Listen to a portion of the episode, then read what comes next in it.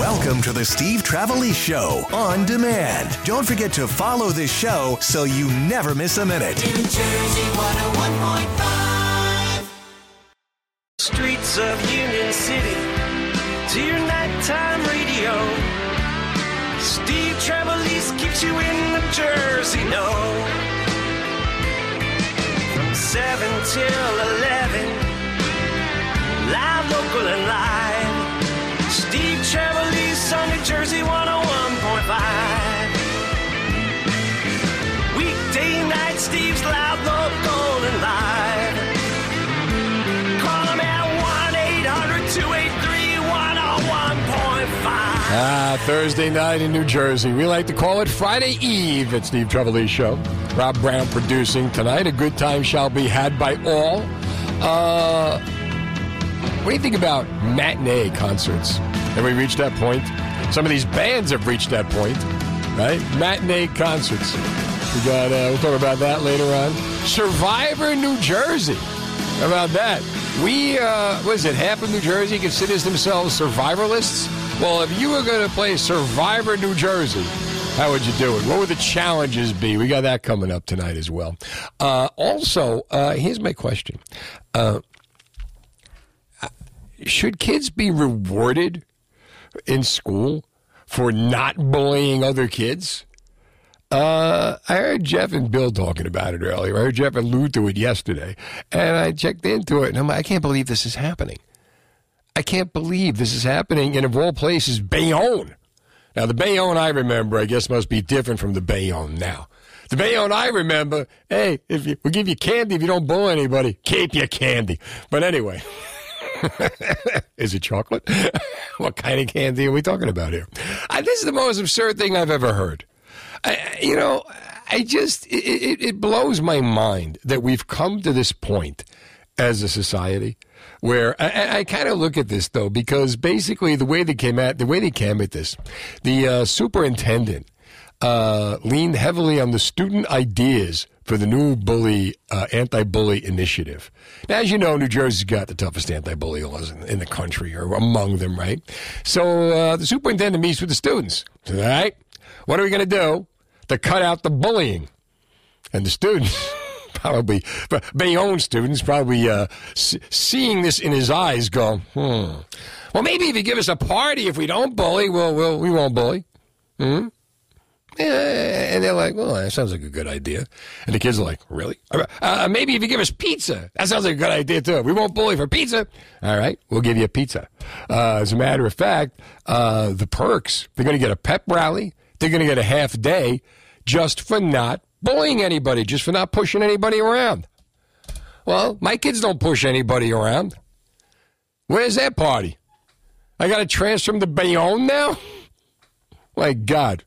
I don't know. I got to see what their football team does. I mean, seriously, it's ridiculous. But this is where we are now. The perks, as Superintendent John Neitz calls them, are one component in the launch of a new anti-bullying program that administrators and an array of student leaders are introducing at the high school to incentivize students to behave. You know what incentivized me to behave? I didn't want to get a beating. We can't do that anymore. I know. That didn't work, I guess. And I'm not advocating that because it didn't work, because if you could withstand the beating, then you could free to do whatever you want. But I didn't do it anyway because my parents raised me not to do it. But I'm telling you, man, these kids had to see this superintendent coming. Class, what can we do to stop bullying in schools? Well, I don't know, maybe if you give us a pep rally, maybe you give us a half day. And this guy bought it. And now they're going to try to incentivize students to behave in Bayonne. I guess it's the Bayonne behavior plan. You want me to be good to you? It's going to cost you. Is that the way? Is that any way to raise our children? 1-800-283-101.5. Rob is in West Orange on New Jersey 101.5. Hey, Rob. From the streets of Union City. Dude, I was thinking of you when I was thinking of this. What are your thoughts on this kind of stupidity? Are you kidding me? Listen, I got bullied. I was a bully. I beat kids up. I got beat up. It's part of growing up. You need to get beat up. You need to beat kids up. as part of growing up. Sometime in your life, you're going to face a bully. How you handle that situation will determine the rest of your life. Okay, so you're going to get bullied on paper, on even your boss is a bully, but you got to grow up. You got to get bullied as a kid to get over it. Like, this is crap, man. But should we be incentivizing kids? Soft. Yeah. Soft. I'm telling you, like, my two nephews, they beat the crap out of me every time I go over. And my girlfriend calls, she goes, don't be your Theo Robert. I'm like, let him beat me up. The hell with it. And I smacked the hell out of him. Nah, you can't be doing that. Come on. This is 2023. But, I mean, the idea that the schools are going to say, we'll reward you if you don't bully kids is absurd. That's crap. No, I'm with you, Rob. Let's go to Mike on 287 on New Jersey 101.5. Hey, Mike. Hey, Steve. What's going on? You are. This is, ridiculous, right? Another dumb idea. Like the first caller, I was on the receiving end of bullying, a couple fist fights here and there growing up. It's part of life. It's silly. I would say this, though. If someone observed another kid intervening on someone being bullied, not necessarily a reward, but maybe pull him aside or her aside and be like, hey, that was a stand-up thing to do right there, to prevent... I like that. Give them a half a day. Yeah, give them the half a day. Yeah. Give them some kind of reward. If you step in... You see, that I love that. This is a great idea. If you see someone being bullied and you step in...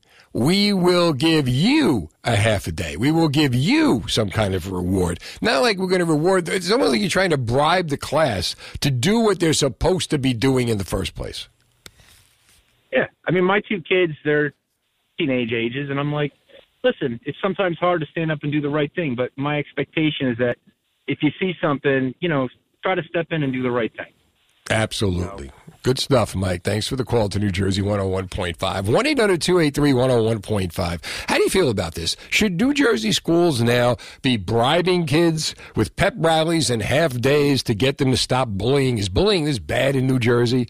And you know what? I love that idea. I love that idea that Mike just had. If you're going to reward a kid, as far as bullying goes, reward the kid who steps in against the bully. You really want to stop bullying, here's what you do. You get the kids who are caught bullying, and then once they're convicted, throw the freaking book at them. And let everybody know that you threw the freaking book at them. Put pictures of them ducking the book so that everybody knows what the punishment is and everybody knows what can happen. Those girls that beat up Adriana Kuch in the hallway at Central Regional. I hope they get the book thrown at them, and I hope that every step of the way it is put out on social media with the same cowards that videotaped it and put it on Facebook, and the same parents that allowed that to happen should all see what's going to happen. But 1-800-283-101.5. This is the other side of the spectrum. Like I said, this just sounds like a bad sitcom to me. Like the superintendent went to the students and said, what do we do to stop bullying kids? We're working together on it. And these guys are playing this guy. Oh, yeah, give us a half day. Give us a pep rally. We promise not to bully anybody. Then like in the Twilight Zone, the next step. And here's where we want not to bully you. 1-800-283-101.5. Your thoughts. Here's Fast Traffic. 5. Weather brought to you by Ray Catena Auto Group. There's so much love, so much to love about a Jaguar approved, certified, pre-owned vehicle from Ray Catena Jaguar of Edison. Not only do you get quality at a great value, but for a limited time, get financing as low as 3.99% for 24 months on select models to qualified buyers. 1-800-283-101.5 as New Jersey racks its brain trying to figure out how to stop the anti-bullying in New Jersey or stopping the bullying in New Jersey with the anti-bullying laws and the anti-bullying ideas. Bayonne School District comes up with the idea of rewarding kids with pep rallies and half days for not bullying. Is this what we should be doing? 1-800-283-101.5. What kind of a message does that send? We're going to reward you for being good? Isn't that where the bar is set? Aren't you supposed to start off not bullying people? Do you need to be bribed to not bully someone? or not push someone around? 1-800-283-101.5. And you know what? I've thrown out some ideas. I've thrown out the idea of self-defense in the class, in the gym class. I've thrown out the idea of cameras in the classrooms. What would you do? All right? If you were the superintendent of Bayonne, and you go, you know, going to the students, I think the students played this guy. You know, I think the idea of, you know, give us half days and give us, you know, give us pep rallies seemed like a good idea, and it worked. Is this the way you would handle it? Is this the way it should be handled? Incentives like no homework Fridays, ice cream truck, half days are just the start of what the superintendent Neitz describes as a blossoming collaborative response by students and staff. So, I mean, is this the way it should be? Or is this something you're just supposed to be doing? You know, are we going to start rewarding people for breathing? You're not supposed to bully kids. If you're a kid, you're not supposed to bully kids. If you're a parent, you got to raise your kids, not to bully kids. And if your kid is a bully, you got to find out why. Maybe they're trying to get your attention. You know, maybe someone ought to sit down with the bullies and say, you know, what's wrong with you? What's going on? Maybe there's something in there that can be fixed. Even, you know, I've talked to a lot of people who grew up, who bullied people when they were kids, who feel bad about it later. And if that's you, please give me a call. 1-800-283-101.5. But I mean, I just don't, it seems really weird to me that a school district would come up with the idea to reward kids for not bullying other kids. Where are you on this? 1-800-283-101.5. What would be some of the things that would happen to you in school if you bullied someone? Or had you ever been in a situation, you know, in a bully situation? What did the school do? Somewhere along the line, the fear of what the school would do is dissipated to where now, and even with the, you know, the toughest anti-bullying laws in the country, or close to it, kids don't seem to care. Parents don't seem to care. But Bayonne, this is what they're doing. And how do you feel about it? 1-800-283-101.5. Are you on board with this? Should we be, like, rewarding kids for not bullying kids with ice cream trucks, sunshine and rainbows? It's silly. It's so silly. It's so stupid. 1-800-283-101.5. What are you trying to tell me? It makes no sense. What? Oh, come on in. Give me your opinion. I thought you were giving me the bunt sign or something. All right, so I'm what do you think? Rob Brown. Okay. So what I think is going to happen is you know exactly what you're talking about. Did you have siblings growing up? I had a sister. Okay. I got twin boys. Even better. So you ready? Some situation happens. All of a sudden, one kid's getting the hug, the other kid's looking at each other, and all of a sudden the other kid's getting the tongue. What does that mean?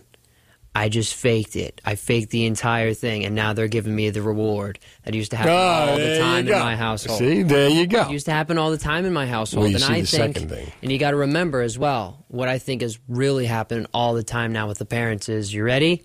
What's that? 3 words.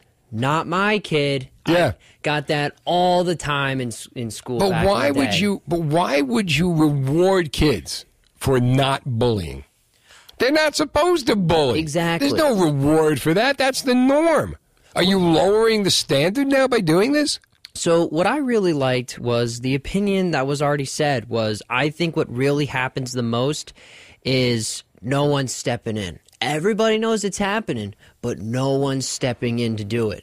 And that's the person who's really in control, because I know in the back of your head you're saying to yourself, oh, I don't want that to be me, but that's the true hero in this situation, I feel. The guy who steps in. Yeah. Absolutely. Did you ever step in? Yes, I did. I've stepped in. I've had to step in. It was right before like a gym class. So we had, in my high school, there was like a little area right after, you know, you change and right before you go into class. And there was an altercation that was happening, and I was like, oh, okay, well, like that was when I was a senior. I was the president of the high school, and everybody kind of looked at me like, That's on you. Like that's you. So I had to stop. You had to step in. All right. 1-800-283-101.5. I can't believe we've come to this point now. We're going to reward kids for not bullying.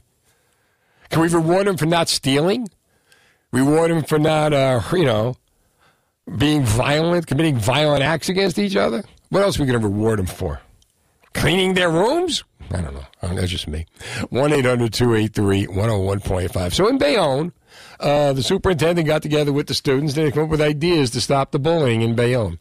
The Bayonne bullies, right? Chuck Wepner, the Bayonne bleeder. Now we got the Bayonne bullies. And how do we stop the Bayonne bullies? We give them ice cream trucks, and we give them pep rallies, and we give them half days, and, what else we can find. This may be the most ridiculous thing I've ever talked about. More so than seatbelts for pets in the back seats of cars, which was actually proposed once. You know, it's funny. I have to bring it up because you just mentioned it. Do you know who I saw driving through Bayonne today? Who's that? Chuck Wepner. Get out! Yep, getting out of a car. It made my day. I think maybe Chuck Wepner needs to pay a visit to the high school over there. I think so. Yeah. He's got to go over there. That's it. Give him what for. 1-800-283-101.5, 730. Now the latest New Jersey news from NJ. 283-101.5, Steve Trevelise. Dena Blizzard's coming down later on. She's working on a play we'll talk about. In the meantime, Bayonne, the superintendent's gotten together with the student body, and they've decided to come up with some ways to stop the bullying. Bullying's so bad that a couple of sisters in Bayonne are now being homeschooled after the bullying led to bloodshed. So, how do you feel about this? Should they be giving rewards to kids for not bullying, like half days, pep rallies, ice cream trucks, just for not bullying? Or should it just be, here's what we're going to do to you if you bully? 1-800-283-101.5. Steve's in Morristown on New Jersey 101.5. Steve-O. Hey, Steve. Happy Friday Eve, my man. Happy Friday Eve to you. You know, it's funny you brought this topic up because I think I was watching NJ12 news last night, and I think I had the same reaction as you when I saw them announcing this on the news channel last night, and it just blew my mind. It really did. I'm in my 50s, and I said, so, well, times have changed, but you know what? Times really haven't changed. I grew up, I have a brother. I got picked on, I got bullied, and you know what? Like some of the other callers said, it breaks your heart to know that kids are hurting themselves because they're being bullied, but you know what? It's part of growing up. And, I remember growing up when I came home upset from being picked on and being bullied. I clearly remember to this day, my dad said, you know how you stop a bully? You push back. Exactly. You push back. And you know what? They're going to realize that you're not an easy target. Well, I worry that we're not teaching our kids to push back, because when they become men and women who don't push back or afraid to push back, that's where we're really going to be in trouble. And I kind of feel like we're in trouble now. I kind of feel like the people who are making these rules are the people who probably were bullied as children and never stood up for themselves and regretted it. And maybe this is where that's where this is coming right from. And I think that that's part of the problem. Did your brother ever stand up for you? Well, actually, we were much older at the time, but if you got time for another story, I remember we were hanging out, and it was just at a park, and back in the day, and not to give kids any bad ideas, back in the day, you were allowed to drink some beers and open in the parks and stuff like that. Really? Nah. Like I said, I'm in my 50s, so that was more grown up too. Yeah. But there was this one day that this one guy, thought I was an easy target, and he was picking on me.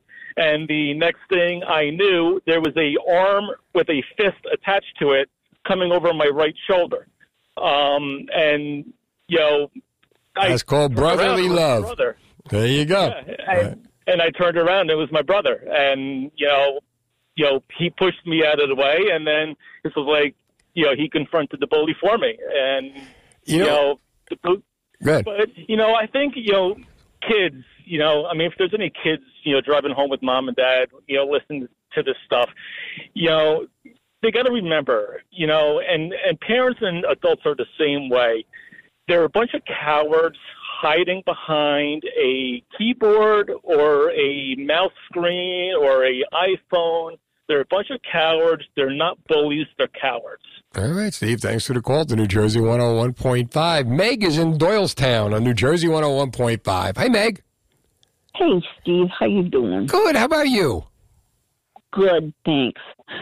I have a story that really hits, and I hope there are kids listening. Sure. And I am a very sensitive person. Right. And when I was in fourth grade, I have trouble on my feet. And we were running, and this girl came up to me, and she said, "You can't even run, you crippled thing." Oh, my God. I was devastated. So we let it go. We'd see each other and, you know, say hi. Well, one day I was watching the Jerry Lewis muscular dystrophy telethon. Right. And who was on but that girl? I looked and I said, "Mom, oh my God, look who it is." I started crying for her. What'd she do? I felt for her. Pardon me? Did she see you? Did she say anything? No, it was on TV. Oh, okay. Oh, man. How about that? Yes. Yeah. Yeah, so. You know, we raise these kids. This is the norm. You know, the norm is we're supposed to be good to each other. Meg, thanks for the call to New Jersey 101.5. You don't teach your kids that you're going to get rewarded just for not hurting somebody. And that's the message that Bayonne is sending out. You know, it's one thing for the kids to come up with these ideas, but teachers, superintendents are supposed to know better. And then you go to the point where how much these superintendents get paid, and you wonder why your school taxes are so high. But that's not going to stop because you don't want to vote Uncle Sal out of a job. So here we sit with the idea that, hey, no problem, we'll give you a pizza party. Did you ever... 1-800-283-101.5. How do you feel about this? Should kids be rewarded in school for not bullying? But did you ever stand up for someone who was being bullied? Did you ever just push the kid out of the way and say, "Come here, you"? I get so angry I'd push the kid out of the way just so I could take the guy on. But I mean, did you ever have that situation? Did you ever do that where, you know, there's someone you knew or even someone you didn't know, you just saw it happening? Did you ever get involved? What happened? 1-800-283-101.5. Jim is in Hillsborough on New Jersey 101.5. Hey, Jim. Hey there, Steve. Listen, great show tonight. I'm enjoying it. And thank you, pal. I just felt compelled to call in. And my story is that I'm 59 years old. Right. When I was in seventh grade, I was the new kid in class, and the biggest kid who had been left behind twice decided that I was the guy that was going to be the victim of the year. So I went home. I talked to my dad. He says, "Listen, you go back to that school tomorrow, and you find the biggest kid in your class, and you make friends with him." Oh, you make friends with him. Okay. You make friends with that kid. And I will tell you that, first of all, that friend kicked my bully's butt. There you go. Secondly, I'm friends with that guy to this day. There you go. You know, it's funny. We all were friends, so we all looked out for each other. So that a lot of that would never happen, and if it did happen, it would be taken care of within the group. You know what I mean? Yep, yeah, totally. And not to be cliche or anything, but to this day, those are the guys. Mm-hmm. And you know what? You know who they are. Exactly. A lifelong alliance. Jim, thanks for the call to New Jersey 101.5. 1-800-283-101.5. How do you feel about the idea? Should schools be rewarding kids for not bullying? Or should it just be expected that kids not bully? Do we need to give out pep rallies and ice cream trucks like they're doing in Bayonne? Or should it just be expected? And keep in mind, the bullying is so bad in Bayonne that one mom had to pull her kids out, 2 sisters, for homeschooling because of bloodshed. Your thoughts, 1-800-283-101.5. And also, have you ever stepped in and helped someone who was being bullied? I'd love to hear that story. Need to relocate quickly? Robert Dukansky of REMAX First Advantage is buyers lined up and get your home sold faster for more money than you thought possible. Stephen and Anne Marie tried to sell their South Brunswick home on their own. Didn't have any success getting it sold, but they wanted to relocate to Pennsylvania, so they decided to call Rob and his team. With aggressive marketing at work, there were 7 showings, multiple offers in just 16 days on the market, getting the home sold for $512,000, which was $12,000 over the asking price.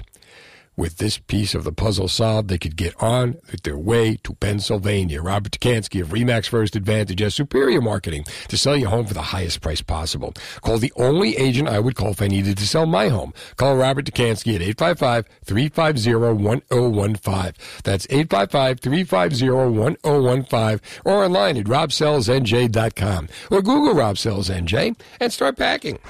National 101.5, Steve Trevelise. All right. Bayonne. You bully in Bayonne, you get in trouble.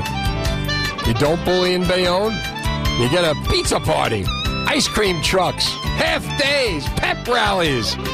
They're bribing the kids not to bully. Where'd they get this idea from? The superintendent had lunch with the students.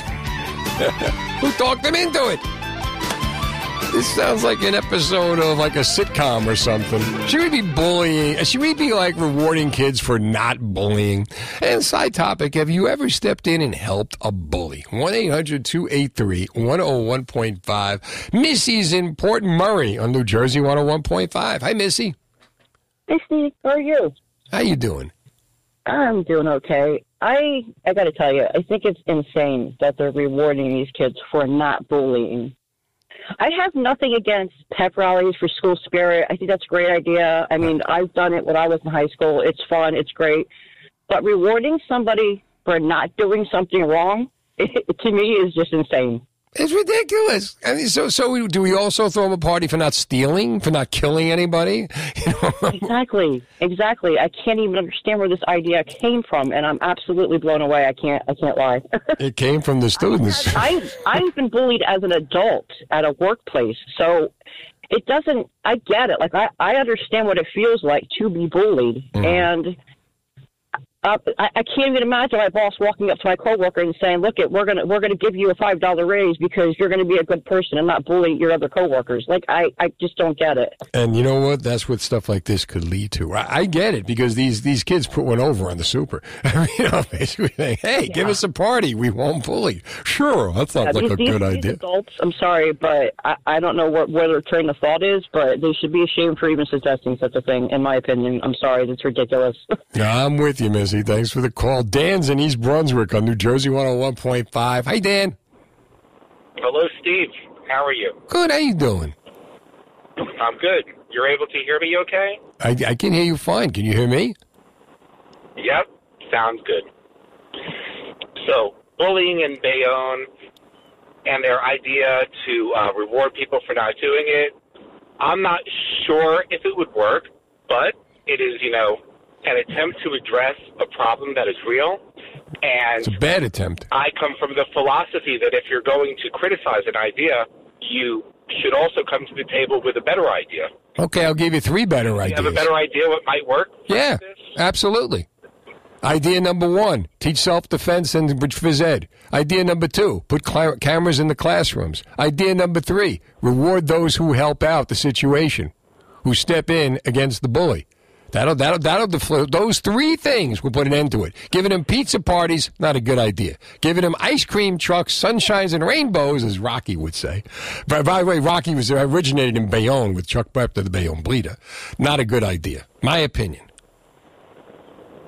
Okay. You know, it's your opinion. I'm aware whose opinion it is. I just said it. What do you think? What would you do? I'm not sure what I would do, but, you know, I think... bullying is a problem that is difficult to address, does not go away easily, and... Why do you think that is, Dan? ...to try the idea that, you know, they can come up with. Why do you think bullying is a difficult thing to address and hasn't gone away? Dan? I It's a fair question. I'm not quite sure. Because it goes back to the Stone Age. It's primal. It's part of life, and you have to teach kids how to stand up to it and address it. Thanks for the call to New Jersey 101.5. Debbie, Gus, don't go anywhere. Jersey Radio. I've been listening to you guys since I was a kid. New Jersey 101.5.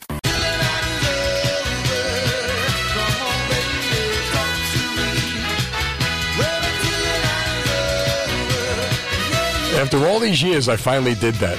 Every time I'm waiting for the queue, I got my finger on the button, and I remember at the last second, I got to go to the other button. Except for this time, when I kept it there. And Bruce apparently canceled the show on the road. He was sick. I'm expecting he's feeling better. I'm talking about bullying. Steve Trevelise. Dena Blizzard's coming in later on to hang out. Bayonne has come up with this idea. The superintendent got together with the students. They had lunch. And they came up with the idea that if kids in Bayonne don't bully, that they could be rewarded. They could be rewarded with ice cream trucks. They could be rewarded with pep rallies, half days for not bullying. Have you ever heard of anything so absurd? But this is what they've done. God bless the students in Bayonne. They talked this guy into it. And all they have to do is not bullying. And several Bayonne High School students said they've noticed an increase in bullying in recent years. Now they're trying to figure out how to stop it. So this plan is basically, they talked about it over lunch, discussed what they were seeing in a series of sessions, and they came up with the idea of things like ice cream trucks, inviting guests to the community. How do you feel about this? Is this what we should be doing? Or should you don't do this would be the norm. Prosecute those that do. 1-800-283-101.5. Debbie's in Pennsylvania. Debbie, thanks for waiting. How you doing? Good. I think there's an increase in bullying because there's no consequences for it, basically. Yeah. And I always intervene. I always have. But if my kids were getting picked on, kids, whatever, I would always intervene. I would just very quietly go over and say, I don't care how big or how cool you think you are. There's a lot of kids bigger and cooler than you are, so watch yourself. And they would stop. They would stop because they think nobody's going to say anything. They can do what they want. Kids know when they're doing something wrong, and they expect to be disciplined, and they're probably surprised when they're not. And in that situation, absolutely. You know, it's just, I can't believe that, you know, we're at the point now where we're going to reward not bad behavior, but non-behavior. I didn't bully anybody today. Can I get a pizza party? Where did this come from? Deb, thanks for the call. Gus is in Whippany on New Jersey 101.5. Hi, Gus. How you doing? Good, you? Love your subject tonight. Thank you, pal. I mean, bullying, all the bullies, they always pick on the weak. They always pick on the smaller guy. Right. When I went to high school in Parsippany, where it's called what the former Washington Commanders were called. Right. You can't say that today. Yeah, I got it. Yeah, I know. God forbid. We had this kid, Joey. He was special needs. Right. He was all alone. And we would, you know, sit down, talk to him. You know, we would, like, hang out with him. I mean, he was a good kid. Right. We were, like, protected. Right. So I'm in the classroom one day. And one of my friends said, you know, this guy, he hit Joey. He hit Joey, pushed him to the ground. My veins were popping out of my head, my arms. I'm looking at the clock to go after this kid. Right. Because he's hitting somebody that's defenseless. Right. And that's what bullies do. You know, before I got out of the classroom, one of my friends got to him, broke his jaw. Wow. And he had to resign from school. And you know what? Joey never did that again. You know, but how do you feel about this idea of rewarding non-bullying? That this is where we are today. Do we have to give you a reward because you didn't bully somebody? Well, the parents today said, not my kid. No, not my kid. No, reward nothing. Honestly, if you bully. I mean, rewarding, it should be taught in life. You don't bully nobody because These days, you don't know what people are capable of doing. And not only that, it's the wrong thing to do. Gus, thanks for the call. John is in West Trenton on New Jersey 101.5. Hey, John. Steve, they're called the Redskins, Steve. Yes, that's what I heard. I do remember that, yes. I don't care what anybody thinks. They're called the Redskins. Okay. Well, not anymore. They changed the name. Now they're the Commies. They're the Commanders. They're the Commies, actually. Here's the problem. Yes. Okay?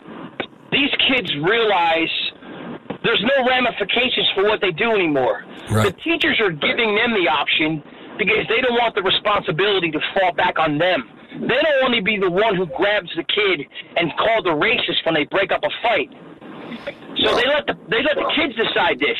There's no ramifications for what these kids do.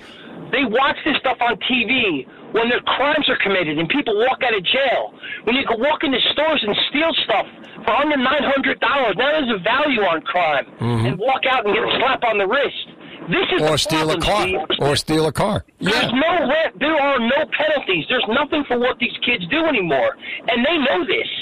And the teachers can't do anything. Could you imagine a teacher grabbing somebody in a fight between kids of two different skin color, and they grab the black kid first? He's a racist. Yeah, but you know what? It shouldn't be about color. It shouldn't be about race. It should just be about, bullying. And a lot of times it's the same color. This is more about, just right and wrong. And to reward kids for not bullying is wrong. That's what you're supposed to do. We don't give you a reward for that. You raise kids, right? Imagine your kid tells you, I didn't do anything bad today. What do I get for that? You get nothing, because that's what you're supposed to do. Do we have to bribe kids for this? 1-800-283-101.5. And you know what? John made a great point, though, about the idea that, there's no accountability. What they need to do, if you really want to fix this, bullying, is hold kids accountable, and then put on social media what happens to those who bully. Really? You ever see? You watched old mob movies, right? Where they put the body in front of the door. You want to get in? You got to step over the body. That's a reminder. 1-800-283-101.5. What you do is you discipline the kids, and for whatever is going to happen. And then you take that and you put that out on social media, and you pin that to your Facebook page, so that every time somebody thinks of doing something wrong, they see what happened to the person who did something wrong. And that could be a deterrent not to do it again. But 1-800-283-101.5. I just find this so funny that in Bayonne, this is what they're doing. In Bayonne, the superintendent gets together with the high school students. They come up with this idea that they're going to give them rewards. A series of rewards if the students don't bully, such as no homework Fridays, an ice cream truck, half days for not bullying.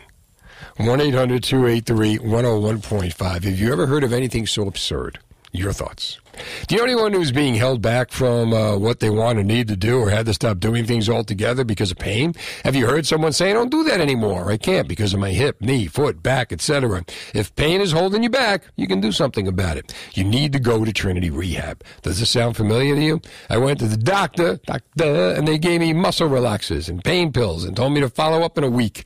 Well, Trinity Rehab is unlike any place you've ever tried. No prescription needed, same-day appointments, fast results. Trinity Rehab actually fixes the pain instead of masking it. Call Trinity Rehab at 800-518-0977 or go to trinity-rehab.com. Be sure to ask about their EPAT therapy. It's cutting-edge acoustic pressure wave therapy that breaks up scar tissue, enhances healing, and frees you from pain fast. In fact, most patients see results in 3 5-minute sessions, and no prescription is needed to get started. Trinity Rehab has dozens of locations in New Jersey and Pennsylvania, like their newest ones in Woodbridge, Flemington, Toms River, and Wall. So you know there's one near you. For more details, visit trinity-rehab.com. That's trinity-rehab.com. Here's fast traffic. The St. Patrick's Day New Jersey 101.5 is giving you the luck of the Irish. You can win free New Jersey Lottery scratch-offs plus a Wegmans gift card. Just listen at 9 a.m., 2 p.m., and 5 p.m. for our secret code word. Enter in our app and win free New Jersey Lottery scratch-offs and a Wegmans gift card. There's three lucky winners every weekday. Thanks to our sponsor, New Jersey Lottery and Wegmans Food Market. Stop by your local store or order at Wegmans.com. May the luck of the Irish be with you. From New Jersey, 101.5. All right, 1-800-283-101.5. If you're looking for a good Irish bar, go to NJ1015.com. Check out Steve Trevelise's page. Shoot him a go. We got that for you. Next week, we'll tell you where to get the good corned beef and cabbage. By the way, given the choice, Rob, get in here. Get in here. You know, this is like, I know, like, I rail about the Thanksgiving dinner and the idea that who the hell eats the Thanksgiving dinner. You know, I'm not if it were me, there'd be macaroni on the Thanksgiving table. We've had that discussion, you know, and I just want to throw this out there, the idea. If you had the choice between, I'm going to talk about this maybe next week, but if you had the choice between corned beef, cabbage, boiled potato, right? That's the dinner, right? Mm-hmm. If I gave you the choice between the corned beef, cabbage, boiled potato, or a Reuben sandwich, which is corned beef, coleslaw, Russian dressing, French fries, what would you go for? I'm going corned beef all the way. What, corned beef and cabbage? Yeah. Over the Reuben? I'm telling you, dude. Like, my family... Are we going back to Uncle Donald now? Uncle Donald makes corned beef as well? No, no. And he's not doing turkeys? When my mom specifically makes corned beef throughout the year because I love corned beef that much. Right. Yeah. She does? Oh, really? Yeah. But corned beef is different. I'm talking about, like how often... How many times a year do you have corned beef, cabbage, boiled potato? Is this like a normalcy in the Brown household? In a crock pot? Like, because that's what my mom puts it. My mom puts it in a crock pot. I'd say a couple of times a year. So I'd probably say like 4 or 5 times a year. 4 or 5 times a year. Yeah. So it's not in the regular rotation. Oh, no. It hasn't hit that yet. Should it be in the regular rotation? I am campaigning for it. You want corned beef and cabbage in the regular rotation. Yeah. See, you know what? I like corned beef and cabbage. I don't have a problem with it. But I'm just saying, like, you know, if you had the choice, if you said to me, I'm going to give you the corned beef and cabbage, you know, the boiled corned beef with the boiled potato and the cabbage, or I'm going to give you a Reuben sandwich on rye.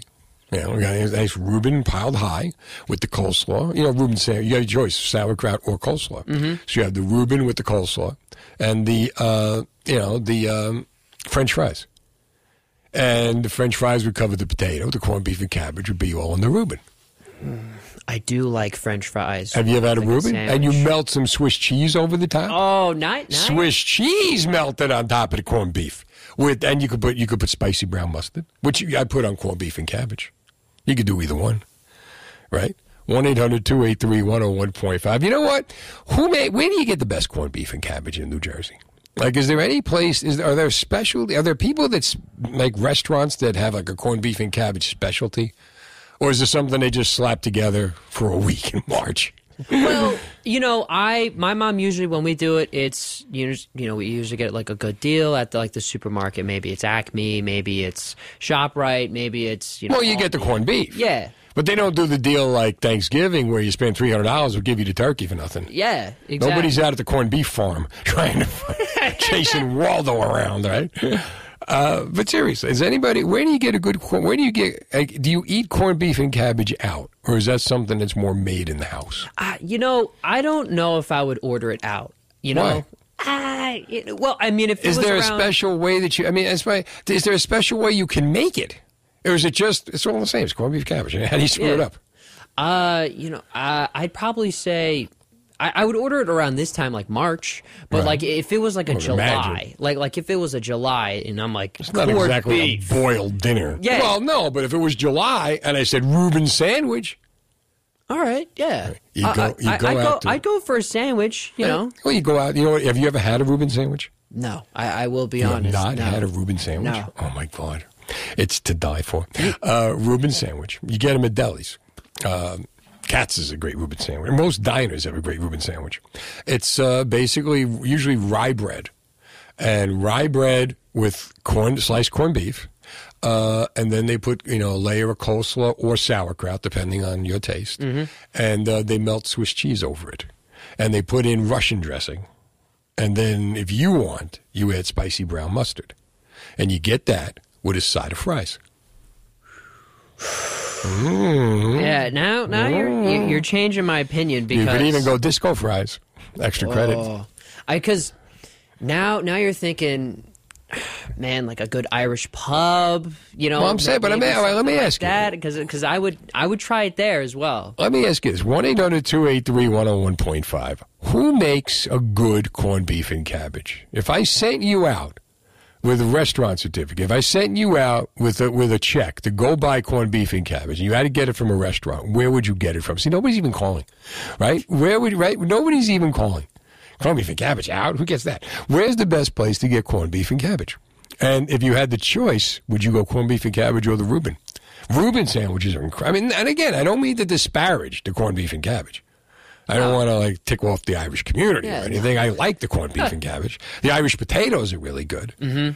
But where does one get corned beef and cabbage? Like, are there places out that, like, do it as, is there a special secret recipe, or is it pretty much all the same? Like, Italian food, it's different, because every Italian grandmother has their own interpretation of what gravy should taste like. Mm-hmm. And that's the fun of it.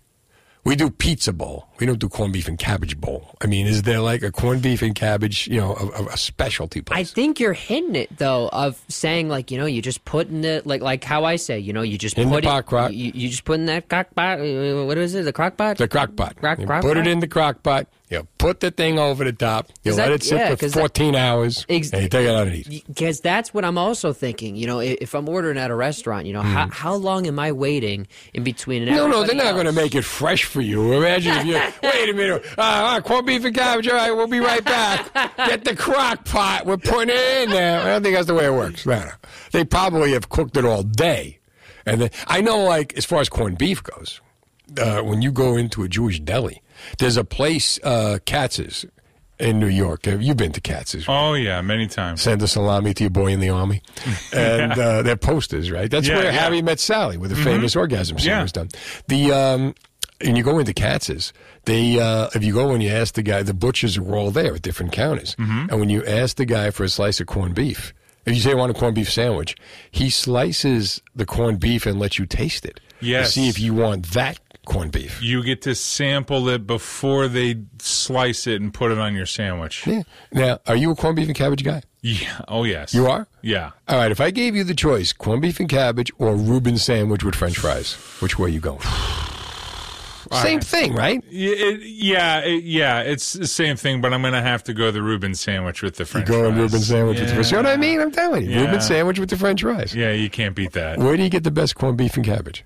The best corned beef. You know what? There's an Italian spot that does it great. Really? Yeah. That does it great on St. Patrick's Day. Congiano's in Jersey City. Yeah. Great place. Put macaroni on the table, too?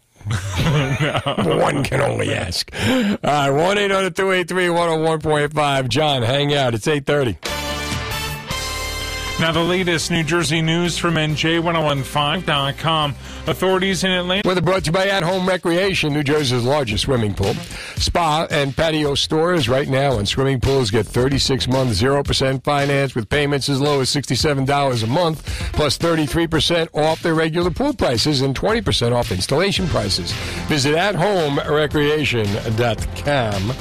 And also brought to you by Ray Catena Auto Group. When it comes to luxury and performance, free few SUVs can measure up to the new 2023 Jaguar F-Pace. Now with exceptional lease and finance offers, experience the driving pleasure of a Jaguar F-Pace all-wheel drive at Jaguar Marlboro, a Ray Catena dealership. Dena Blizzard is here.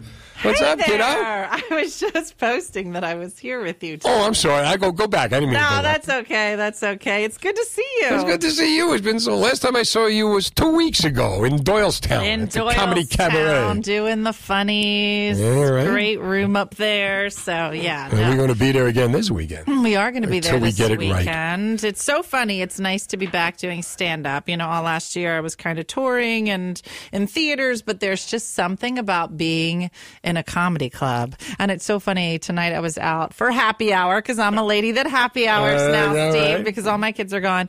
But she lives in New York, and she said that she lived on the Upper East Side. And I said, did you ever go to the Comic Strip? You know, I used to play there years ago. And she's like, no, I've never been. I said, you live in New York on the Upper East Side on First Street, and you've never been to the. She goes, I've always wondered what it's like. And I'm like, I am amazed when people live in the city or close to a club and will say they've never seen live comedy, because to me, it's just the greatest. Like, it's never, that show is never going to happen that way again anywhere. And to me, it's just the greatest thing ever. So it's nice to be back in the clubs, and I'm writing all new material about where I am now, which is a horrible place. So it should be a good show.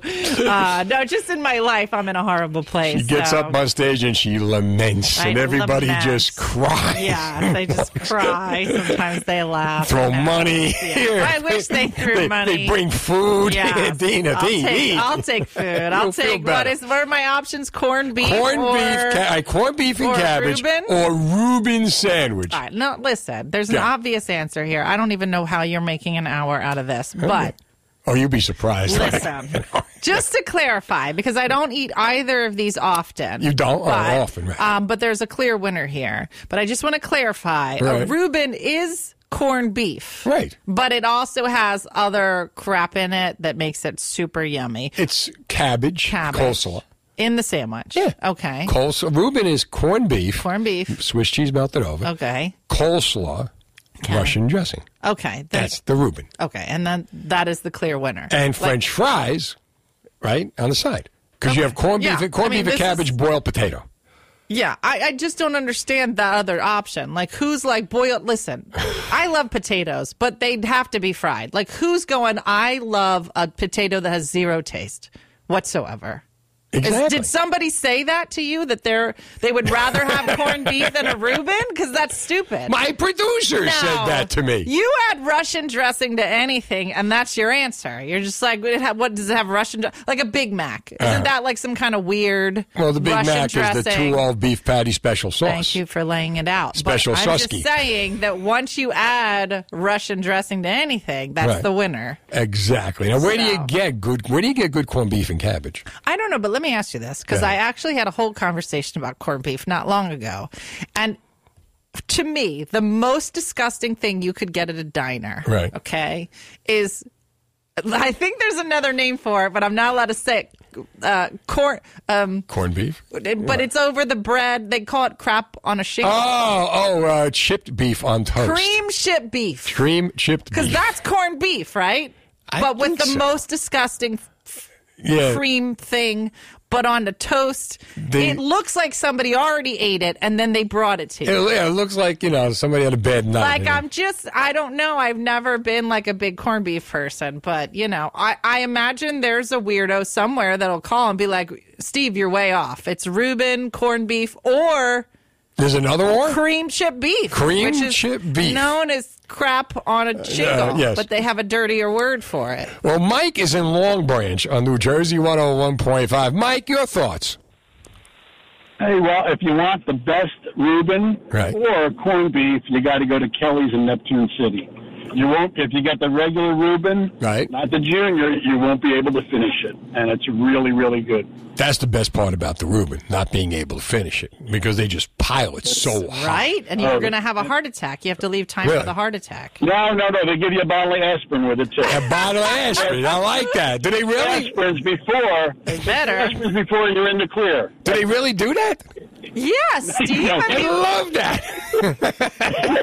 They come with the clappers, with the defibrillator, too? Yes, of course. They got them right there hanging on the wall. There you go, clear. Okay, finish your sandwich. It's actually served by an EMT with an ambulance. And like, here, eat this, and we'll take you right to the hospital. See, like, the guy gets another sandwich if he finishes it. So if he passes out, they hit him with the clappers so he can get that second sandwich. All right, Kelly's in Neptune. Are you cooking it, Mike?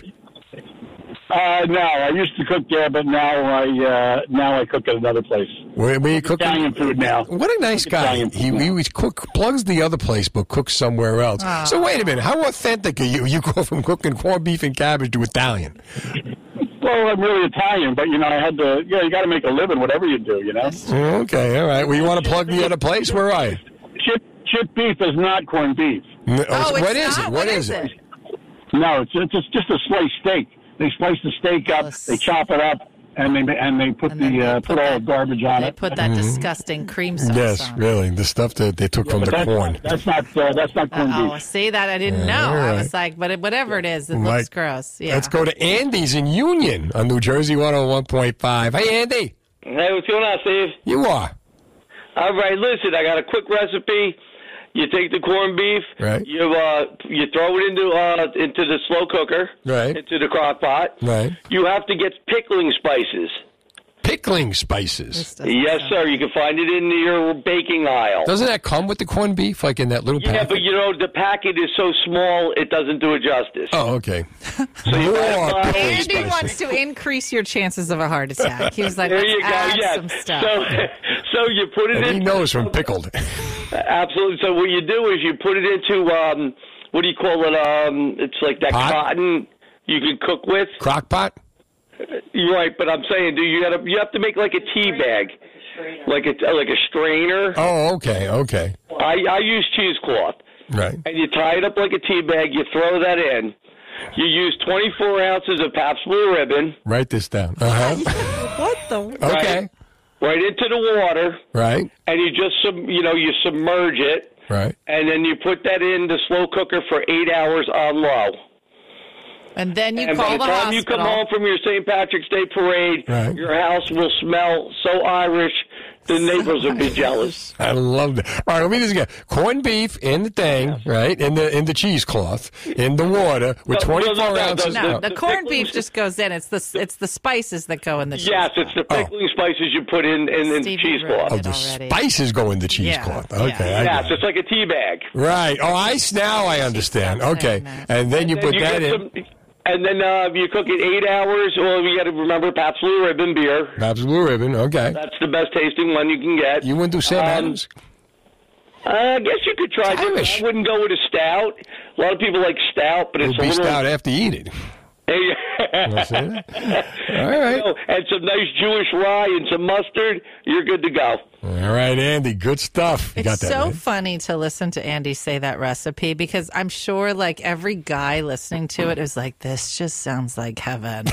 And as a girl, I'm just like, oh, this sounds totally disgusting. I don't know why. Maybe like once a year it's good. I don't know, but there's nothing about it. It's so funny, though, to listen because I was having the same conversation. My mom is going to have us over for our St. Patty's Day party. Well, wait, hold on. I got to do a break. Then we'll do a break. This is the tease. This is the tease. Go ahead. Trusted. 3.5, Steve Trevelise.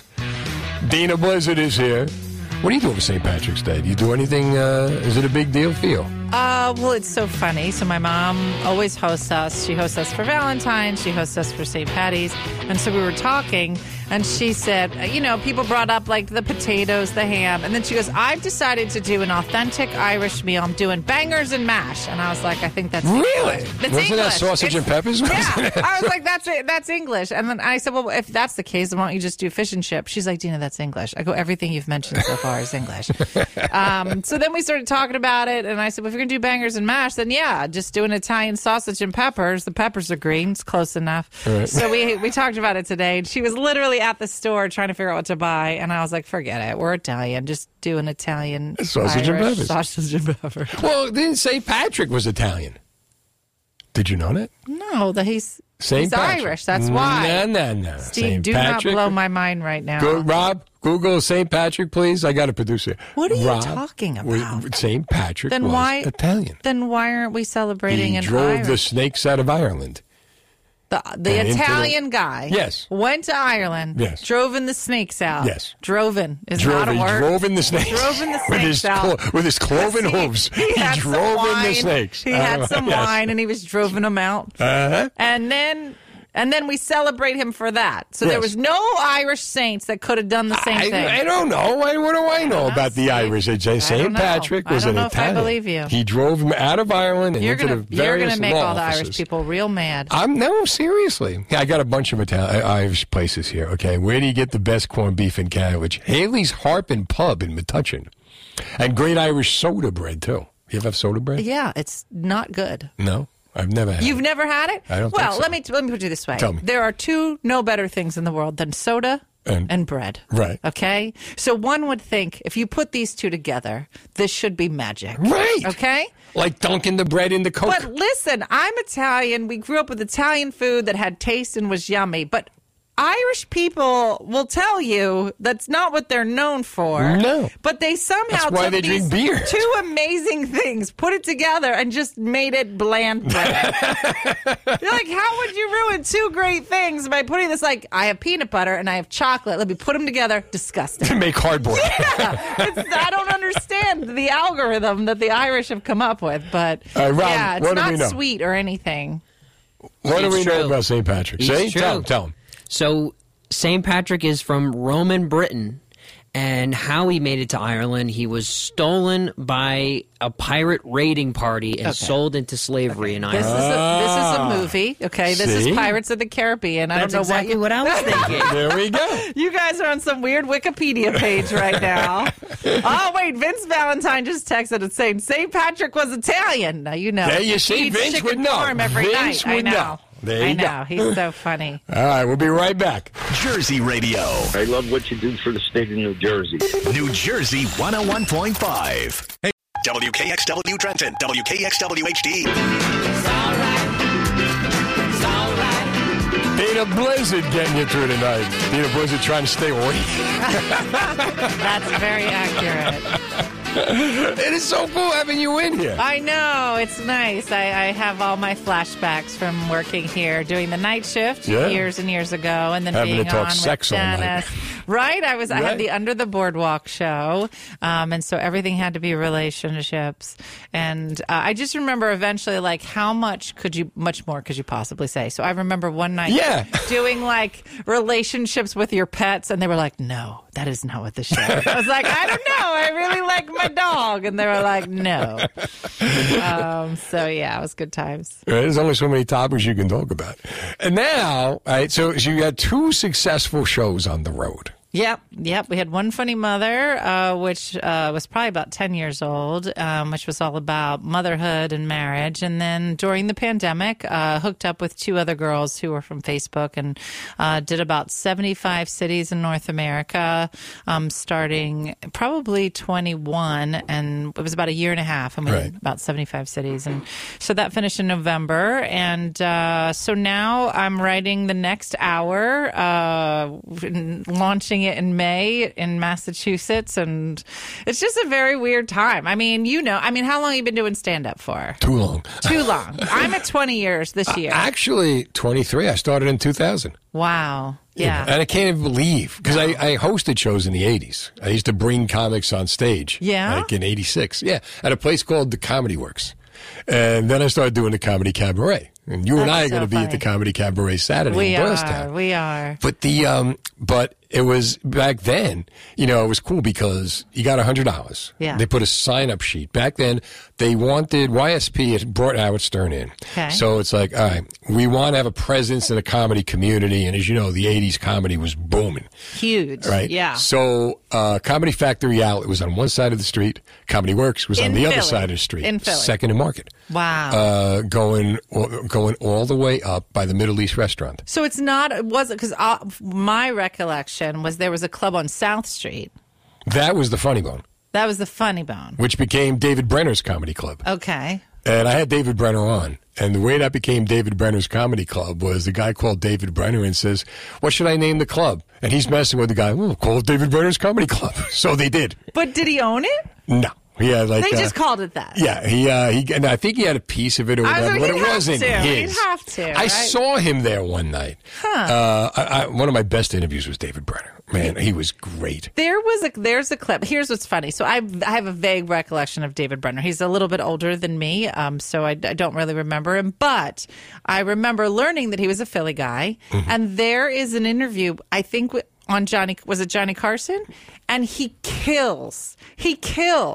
And I actually, you know, went back and watched it on YouTube because it just wasn't my time period. But I went back. I had no idea. And it was pretty early from what I recollect in his career. He just was kind of a natural and started doing it and somehow ended up on The Tonight Show. And then, boom, just kind of took off from there. He worked in Philadelphia in television. And he says, I want to be a stand-up comedian. I'm going to give myself a limit to do it. Okay. So he gives himself this time limit. And the last thing he does, he books The Ed Sullivan Show. It's crazy. And then he says, all right, this is great. I'm going to end my career on The Ed Sullivan Show. You know, game, set, match, whatever. He goes, then I wake up the next day, my agent calls me, I got $15,000 worth of jobs in 1964, which is a lot of money. Wow. So he goes on Carson. And he started filling in. He was guest hosting for Carson. Yeah. And every time he went on Carson, he had to do stand-up. And he said to Johnny, he goes, why is it the other comics don't have to do stand-up anymore? They just come and sit on the couch. I have to do stand-up. Yeah, yeah. And Carson says, because I know you're good, and when you come on, I get to go have a cigarette. Oh, that's awesome. And that's why I let him do it. That's awesome. And his best friend was Freddie Prinze. And I was a huge Freddie Prinze fan. Wow. And, you know, Freddie killed himself. Yeah. And David testified that he had no idea. He swears he had no idea the gun was loaded. And he actually testified in court that if Freddie had 30 seconds after he pulled the trigger, if he could say one thing, he would have said the S word.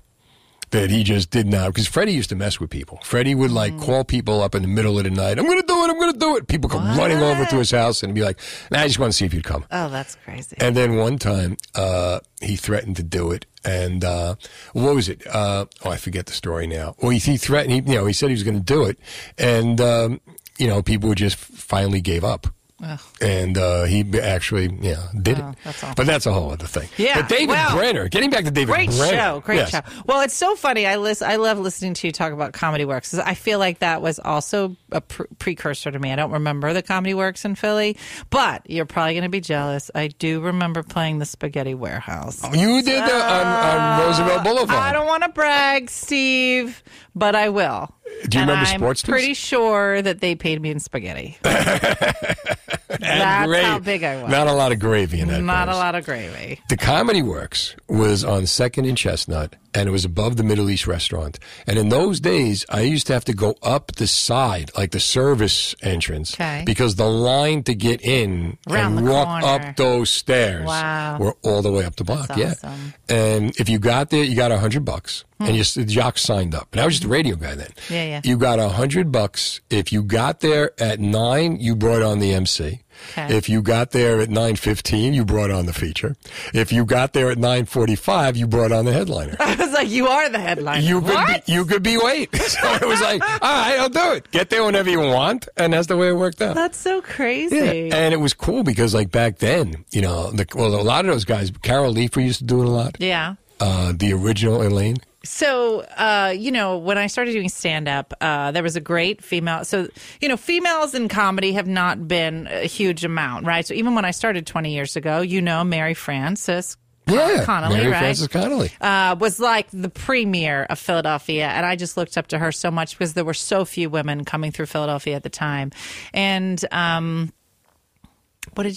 So at the same time, I was also reading any book that I could get my hands on about women in comedy. So Phyllis Diller had a book, which, is just so awesome to read. And then obviously I read Joan Rivers. But in Joan Rivers' book, she talks about, so when she started doing stand-up, they wouldn't even let women in comedy clubs. There was nowhere for her to play. So the only place she could play was at strip clubs.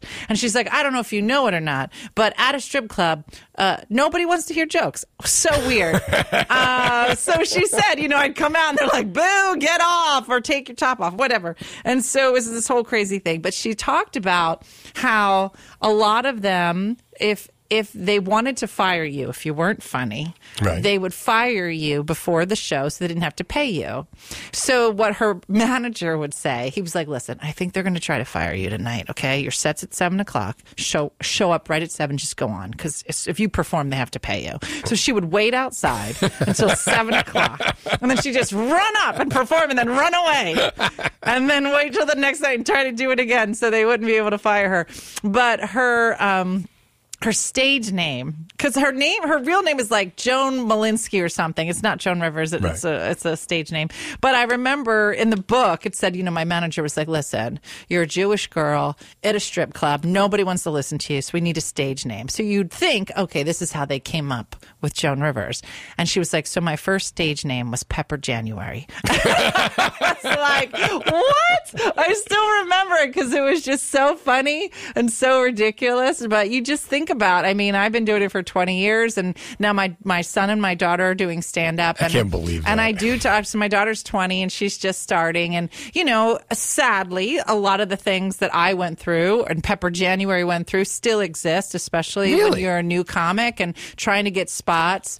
You know, it's still predominantly men, so you are trying to find your spot. You're trying to, and you know, when there aren't other women who are headlining and are established, and you don't hear those stories, and all you hear are men's stories and men perspective, it is difficult. It is difficult to kind of find your footing and where do I belong and how dirty do I want to be and do I want to just be dirty? And so it is. It's really important to have kind of these other women voices. And so, so I, in a lot of ways, a lot of stuff has changed in 20 years. In other ways, I listened to her story. She said she was in the green room the other day. And it was part of a showcase, and there was a whole bunch of guys on the show, and just her and another girl. This is your daughter. Out of 12 people on the show, only two women.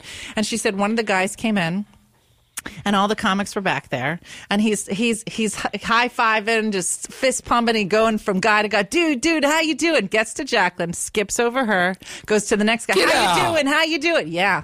That's what you do. And she was like, kick Mom, she's like, I just thought it was so rude. I was like, it is so rude. I said, but in a couple of years, he's going to be begging you to open for him. You won't be fist-bumping him. Yeah, it was funfunny. So 1-800-283-101.5. Dena Blizzard's here.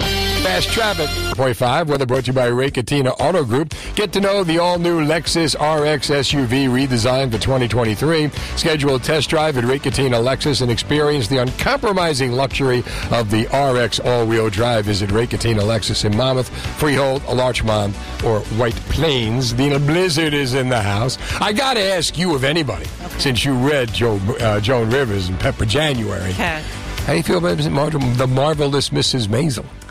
All right, let's do this. Okay, listen. It came out years ago, right? I think it's in 7th season now. It's ending. And it starts, I think, in April, and that's the last season. That's it. When it first came out, I'm intrigued. Female comic, I get it. I love Tony Shalhoub. I love the idea. I think it's, for me, it just was too close, right? So, like, here's this woman who's trying to do stand-up, and she's got a bunch of kids, but you never see them. I was like, listen, I had a bunch of kids, and they were always seen. They were never. Like, I was just like, I don't understand the show. Where are her kids? Yeah, but you didn't have grandma and grandpa living there to raise them. No. It was just so crazy, and I was just like, this is not how this goes. By the 4th episode, she's killing on stage. I'm like, this is not how this looks. And she gets the, it happens during the day, and she's got the perfectly written monologue night. Listen, it's a great show. A lot of people love it.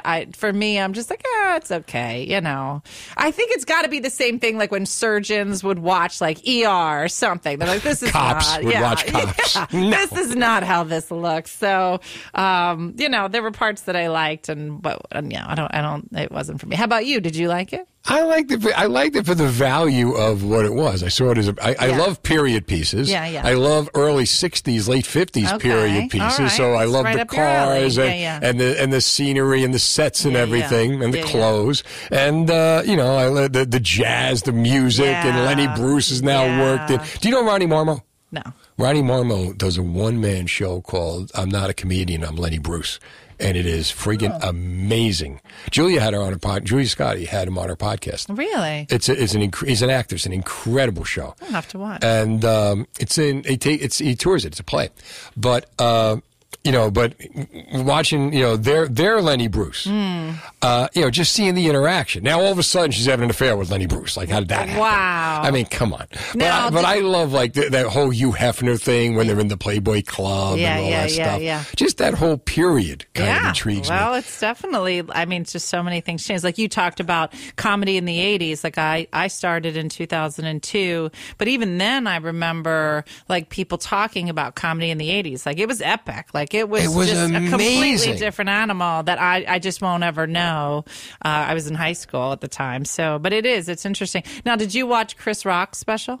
No, I hadn't seen it yet. Well, did you like it? I did. I did watch it. We'll talk about it. All right. But you see, but the thing about comedy in the 80s, as opposed to comedy now, comedy in the 80s truly was edgy. It was all about pushing the envelope. Mm-hmm. It was all about, it wasn't so much about shock value. It was about just getting the unabashed, naked truth out there and making fun of it and not being afraid of being taped, not being afraid of having your career get canceled or whatever. Mm-hmm. And that's where the edge came from. I remember when you were starting out. You know, I remember you taking the course. In my baby years. In your baby. And it's weird because I'm talking to your son outside Catch a Rising Star who's going to bring me on stage. Yeah. And he's, how do you think I did? And I'm looking at it and I was like, well, you know, your mom was the queen of crowd work. And I'm thinking, I remember little Dena, little Dena, you know, well, little so Dena, crazy. Little like just new, you know, new comedian. He would have been 3 when I started. I remember it. And I remember like, you know, it was every Friday night you would down by me in Sea Isle. Yeah, yeah. And just watching you work a crowd is like an artist with a paintbrush. Oh. You just know how to do it. It's just so funny. And it's so, and I'm watching, I can't believe I'm talking to her son. It's so funny. And he's doing comedy. And you know what? I love it because, you know, at this point I've been doing it for 20 years. I feel comfortable doing it. I feel comfortable talking about it. But they're my kids, right? So they'll come and they'll be like, hey, this happened. I'm like, well, you should try X, Y, and Z. And they're like, But then you'll see them the same night and say the same thing. And they'll be like, man, that Steve really gave me some good advice. I'm like, man, it's such a shame you don't know anybody in the business that you could go to and ask them questions. But I guess you'll figure it out on your own. So, yeah. My kids are the same way. But you know what? I mean, like, that's like this weekend, we're going to be with Andy Scarpati. And he gave us so much opportunity. And he gives so many. Like, he gives comics who start out the opportunity to grow, the opportunity to fail and the opportunity to get better. For sure. And it takes a while, and again, but you get there. I feel like, you know, I can only speak to my experience, but he's always been very good about, you know, really like pushing for spots for women. You know, like I don't know that I was great. I must have been good enough to get a spot, and he gave me the time, and I would seat people in exchange for the 5 minutes that I could do. But everybody does that, not just women. Yeah. Guys do that. But he was, I can think of so many women in Philadelphia that he's helped to launch and give a platform to, and not just 3 minutes here or there. Like, you know, hey, you know, show me your guest set, and then we can get you up there. You can do 15. Like that's amazing to be able to do that. So yeah, I think he played a really important role specifically for women. But you're saying, just comics in general. You know, you do the work. That place. You need that place where you can grow. You need that place where you can fail. Yeah. You know. And now we're going to talk about coming up. I want you to think about this. All right. So your next play, your next show, is going to be about transitions. It is. Yeah. It's kind of funny. I mean, Andy's doing the same thing for me now. I came to him and I said, listen, I need to write this new hour. You know, the first show that I wrote, which was basically the first 10 years of my stand-up, was all about, you know, having babies, being married, and that transition from being single to married. Since then, it's been 20 years. Just recently, I divorced, and all of my kids have, you know, gone on to college, whatever. I lost my dad last year. There's just been a tremendous amount of horrible things in a short period of time. And so now I'm starting to write a whole new hour. And this whole hour is, you know, what does this look like now? You know, like my whole life was just dedicated to being a wife, being a mom, being a daughter, and you take all of those things away. And what could possibly be funny about that? I have no idea. that's what we need you for. To figure out, but that is my job and my task to try to figure out. And he's been great to be able to give me that time and the ability, like you're saying, you know, it's not going to be amazing when it starts, but to be able to, it gets there. Yeah, be able to just kind of nurture that over time and hopefully hopefully get it ready in a couple weeks to launch in May. So, but it is, and it's a horrible time. I mean, so the show will feature my son as well as my mom. Mm-hmm. So it's three different generations. So my mom is dealing with now, you know, being single and a widow and moving forward, and what does that transition look like for her? And my son, who just graduated Temple, and what does the transition look like for him? And you know, I'm sure that all these generations just look at each other and maybe say, well, you don't have it as hard as I do, right? Nobody does. Right? Yeah, nobody does. When you listen, everybody is dealing with something. Everybody's dealing with a transition, especially coming out of the you add a pandemic on top of all that. And so I'm hoping that it all kind of comes together and you get to hear some great stories of transition and, you know, how these generations need to kind of work together to kind of give hope to each other. And so, you know, it was like, what is it that kind of keeps you going from three different generations? We're going to do coming up after the break. I want you to tell me the toughest transition you ever had to make. 1-800-283-101.5. It's 9:30. Now the latest New Jersey news from... I'm Steve Trevelise. Dena Blizzard's here, writing a play. So you're going to write a show all about transitions. Yeah, so, I mean, it's been really interesting, you know, to be writing a show about transition while it's happening. It's not like I have the benefit of, like, this happened 2 years ago. Just like, no, it's pretty awful. But you realize, like... Sadly, half the planet is divorcing, and you know, this idea of starting over is an idea that a lot of people have to deal with, and it can be painful. And so, if there is humor to be found, you know, I think it's a good practice, and hopefully, kind of helps people get through things. And same thing, you know, with my mom, and it's been interesting. So my mom is 75, right? She's never been to a gym in her entire life, and now she goes to the gym twice a week with me, and she's just so funny. What's that like? Well, it's hilarious because she's not really doing any actual gym movements. So, like, you'll look over and, like, the trainer has her, like, kicking her feet up to touch her toes. She's like, Dean, look what I'm doing. Look what I'm doing. And she's kind of, like, falling over while she's real proud. She's like, look what I'm doing. I said, I think that's just called walking. I don't think that's an exercise that you're doing. And so, but it's great. I hope that at 75 that I'm going to the gym twice a week, and she's got lunch bunch, and she's better, you know, making peanut butter and jelly sandwiches. I don't know.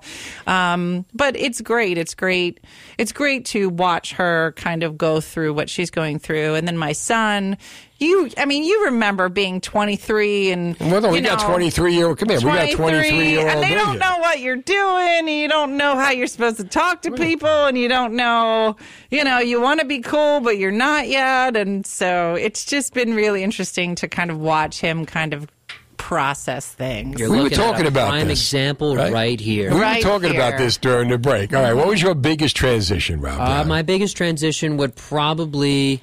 If it's not right now, I'd probably say when I went to college.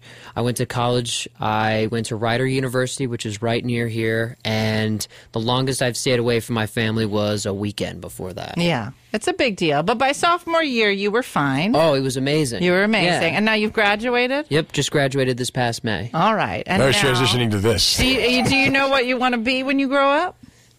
Right here. Yeah. The radius. All right. So you're in a good spot to make that happen. But it's a horrible time. I remember, like, the 20s were great, and you had a lot of fun, but you were all like, how come I'm such a loser? And it feels like everybody else knows what they want except for me. Believe me, dude, I feel that, where you're like, all of a sudden, like, I'm not with as many people my age anymore. Yes, you're with all the old people. Thanks for saying that out loud.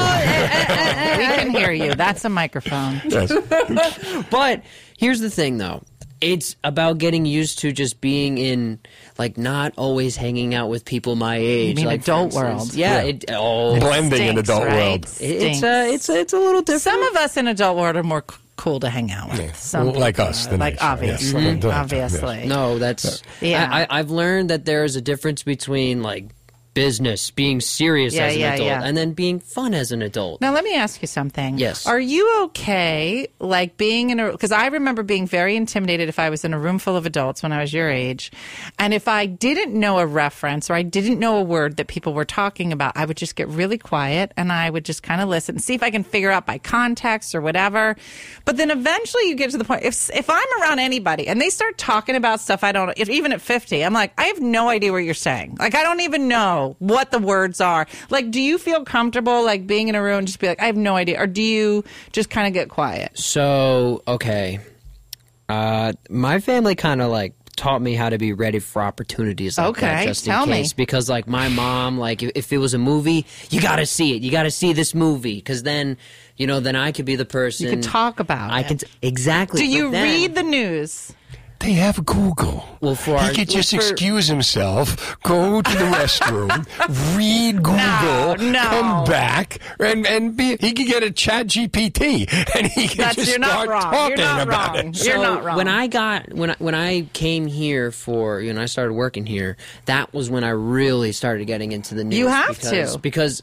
Like, first couple of weeks, everybody's talking about the news, all this, and I'm just sitting there with my hands in my pockets like, there's this whole world called the world, the world around you. So I went through a phase where I made my kids, when they came to dinner, I was like, you better come to dinner and you better have read something, and you better come and you better be able to tell me one story that you read today, international or whatever, right? So even now they're all in college, and every once in a while we'll get together. How old are they when you were doing this? They were in high school, because by high school, I'm like, you better know what's going on outside of the walls of your high school. There's a whole world. Like, this is not the end-all, be-all. This will be over soon, whatever, right? Okay. So now they're in college, and every once in a while, like, they'll come home, and they'll be like, hey, did you hear this article? I'm like, of course I did. Of course I did. I'm like, there is no article that you will read that I have not already read. I will read at 5:30 in the morning just so I know what's happening. But they are so funny now, because they will try to be, hey, did you hear about this? I'm like, of course I did. And every once in a while, they might catch me. But that's where you have to be. I feel like you've got, especially at your age, if you want to hang with the big kids, you better have some idea of what's happening in the universe. Mm-hmm. And there's so many ways to find out. You know, there's so many, you know, TV shows and articles and blogs and places you can read. It's never been easier. Yeah. We didn't have, like, when you were 23, you didn't have the information available. Well, you had to read a newspaper. Like a weirdo. Go find it and open it up. And you'd have to read it after you already read the cartoons. Exactly. Here, we don't even have that. We don't even have cartoons anymore. No. Yeah. No. So you have a tremendous advantage. Like I said, you got the Google. You could go find out anything. Mm-hmm. But I love it when, you know, you are having a conversation. I love, like, interns or kids right out of college. Like, if you can find a kid that's, like, super, like, I want to learn. I'm like, go. Let's do it. Let's talk. But every once in a while you meet a kid, you're like, did you have real pants on? Are you wearing pants work? Do you have pants on? Like, it's just, I'm like, get it together. So I'm probably a mean mom, but it sounds like you're getting perfectly prepared for this job. Oh, no. That there was, well, I mean, I've listened to 101.5 since I was like 10, 11 years old. Aww. So there was many times where I'd be like, yeah, Mom, I'm going to be producing for. That was it every day. Little baby Rob Brown. Hold on. Now he knows, like, how are they? And it's like, because then it's weird, because for me, you know, now everyone here has become like my friend. That's awesome. And my mom still thinks of him as, like, you know, like as a fan. So then she's like, my son's working with Edison. She's so proud. My mom says the same thing. We'll be right back. New Jersey 101.5. 1-800-283-101.5. Steve Trevelise. Dena Blizzard. I'm going to write a show about transitions. What is the toughest transition you ever had to make? Was it coming out of a marriage?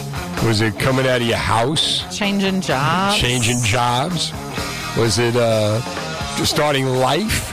Right? So there was just an article about how there are more women filing for divorce than ever in the history of humanity. Really? Mm-hmm. I thought it was interesting. You know, it was basically saying, I mean, you know, for a long time, right, if you were in my mom's generation, you probably didn't have higher education as an option, at least not for the majority of women. And so at this point now, you're getting more and more educated women who can fend for themselves, and so are maybe getting to the point where like, you know what? I need that. I'm looking around. And so it actually, you know, not only talked about, you know, what does that look for society in general, but it was also talking about how the availability of housing for single people that are aging, the inventory is low, that a lot of people are ending up staying in these big houses and 4-bedroom houses as a single person because that's what they can afford, especially with housing market at the way that it is. Right. And so it's just been interesting to just, you know, again, I feel like I'm always kind of talking from the female perspective, which is what I know, but there are I got a thing. And so it's just been interesting to kind of delve into this and, you know, what does all this look like and how horrible is it or not as horrible as it could be if you had stayed. But you know what? All of those things. When you look, I've gone through transitions in my life. I've gone through the transition to being 15 years old, yanked out of a place that I loved in Union City with 50 guys all within 5 years of each other, like one big dysfunctional family, Italian, Puerto Rican, Cuban, moving to Marlboro where there's like 5 kids and you're cut off from the world. You know, and that was hard. That was hard to be 15. I swore to my kids I would never move them because I didn't want them, you know, to have to go through that. That's a lot, yeah. That's a transition, you know. I went through marriage. That's a transition.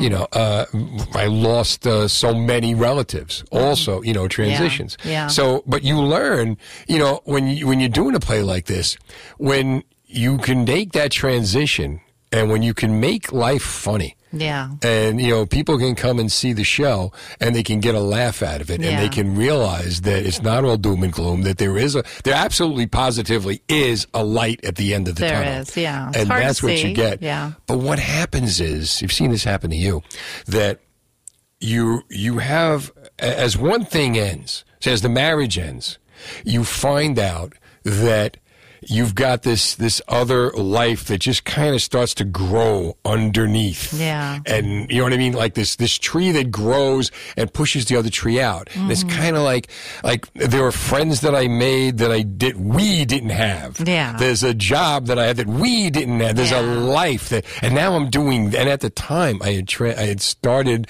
the Howard Stern Show. Like the night before the Howard Stern Show. Wow. So now suddenly it's like, I got this whole other life that we didn't have. Yeah. And you start to see that, you know what I mean, that's suddenly you just get more and more comfortable in that life. Yeah, yeah. And I think of one thing, you know, for where I am, and I'm sure Dean is the same and my mom is the same, is that I think it's always really nice to meet people who have gone through those transitions and, like you're saying, have a great story on the other side. You know, like when the transitions are happening, they're awful and you feel alone and you feel like you're dealing with all of it and it's never going to get better. And so I do find myself when I meet people who are divorced or have remarried, or, you know, maybe it's a widow and they found so, you know, there's just something really important for people to hear those stories as well. And so, so we'll see. It's like I said, the one thing I maybe wish is that I did have the benefit of time, you know, that there was... You got lots of time. Who was the comedian? Oh, he was so funny. He was from Philly and he had props, but he had a show in New York and he said comedy is... Legendary wit. No. But around that time, maybe you'll know by how I explain it, but he said comedy, if there was an algorithm, is tragedy plus time. That is comedy. Because if you have tragedy... Yeah. And there's not enough time. People are like, too soon, right? Uh-huh, yeah. And if you have no tragedy, but a tremendous amount of time, which is the kids, the 23-year-olds, you're like, you have no pain. You're 23. What could you possibly have experienced, right? But it was just kind of interesting. And so to be able to be writing this show, you know, while it's all happening is something. Can you hang out a few more minutes? Sure. I'll be right back.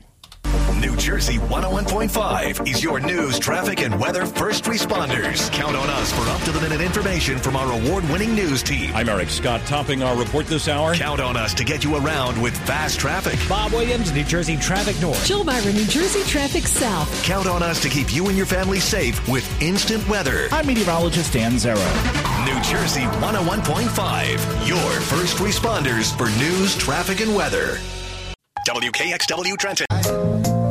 When that moon gets so big and bright, it's supernatural delight. Every border was dancing in the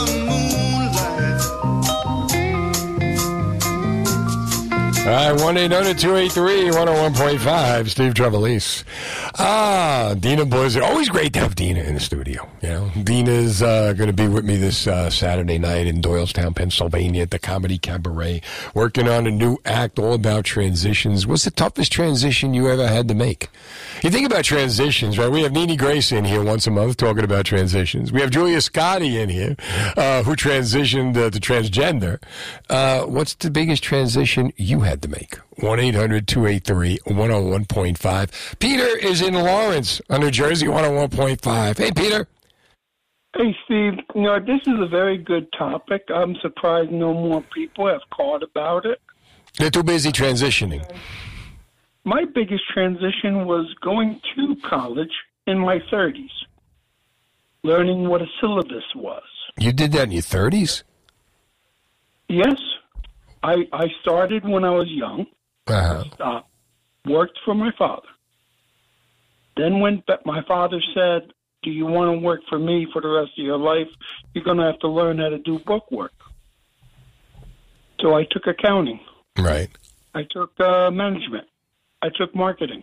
I took advertising. I took small business management.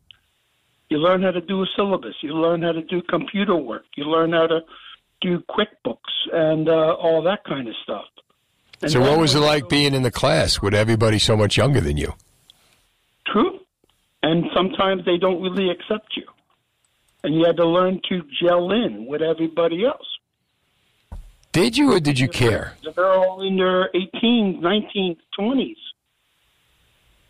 And they see you don't want to party with them. It's very difficult.